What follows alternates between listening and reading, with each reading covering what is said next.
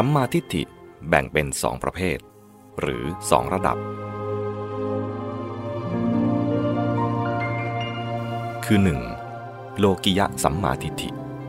ความเห็นชอบระดับโลกี คือยังเนื่องในโลก ขึ้นต่อโลก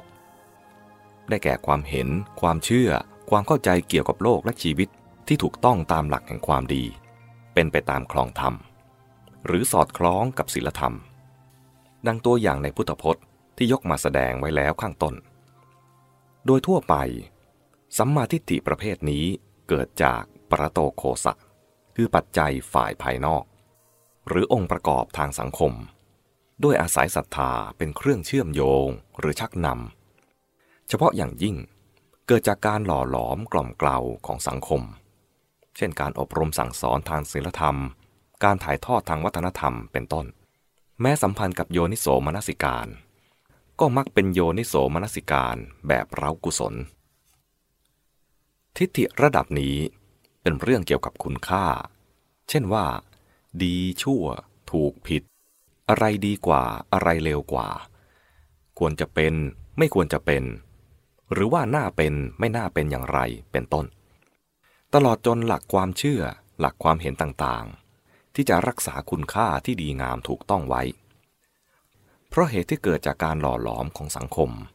มีการถ่ายทอดโดยปรโตโคสะ ทิฏฐิประเภทนี้จึงมีลักษณะเป็นหลักการ กฎเกณฑ์ มาตรฐาน ความเชื่อถือ ชนิดที่มนุษย์ปรุงแต่งสร้างสรรค์ หรือบัญญัติวางกันขึ้น เป็นของซ้อนเข้ามา หรือต่างหากจากกฎธรรมดาของธรรมชาติอีกทีหนึ่ง และดังนั้น จึงมีลักษณะของความเป็นโลกิยะ คือมีรายละเอียดข้อปลีกย่อยผิดแปลกแตกต่างกันออกไปตามกาลเทศะ เปลี่ยนแปลงได้ตามอิทธิพลของสภาพแวดล้อมและความเป็นไปของสังคม ทิฏฐิจำพวกข้อถูกใจ ความฝ่ายนิยม หรือค่านิยมทั้งหลาย ล้วนรวมอยู่ในทิฏฐิประเภทโลกิยะนี้ทั้งสิ้น อย่างไรก็ตาม ถึงแม้ว่ารายละเอียดข้อปลีกย่อยของทิฏฐินี้จะเปลี่ยนแปลงต่างกันไปได้ ตามถิ่นฐานและกาลสมัย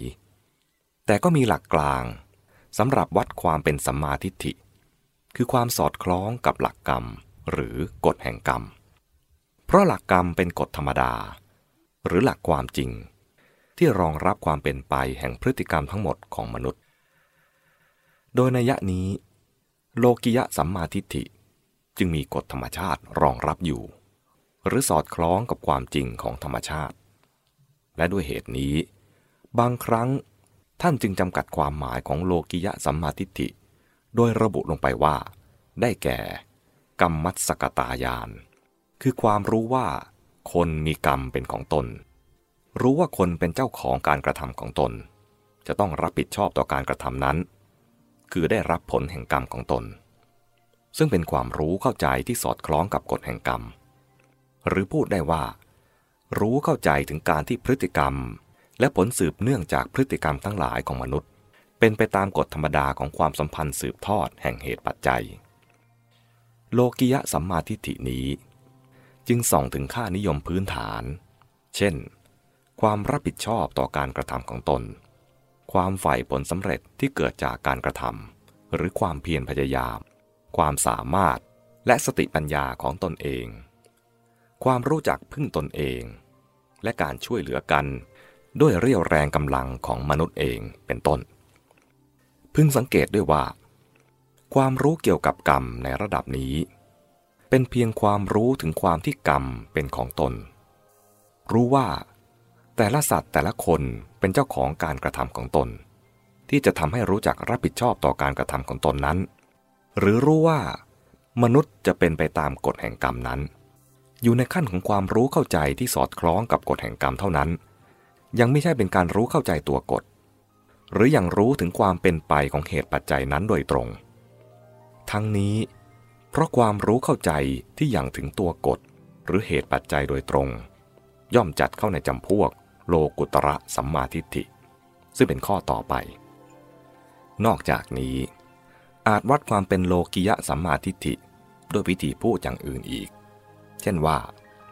ได้แก่ทิฏฐิชนิดที่เกื้อกูล เป็นไปเพื่อประโยชน์สุขแก่ชีวิตและสังคม หรือว่า ได้แก่ทิฏฐิชนิดที่ทำให้ก้าวหน้าไปในมรรคได้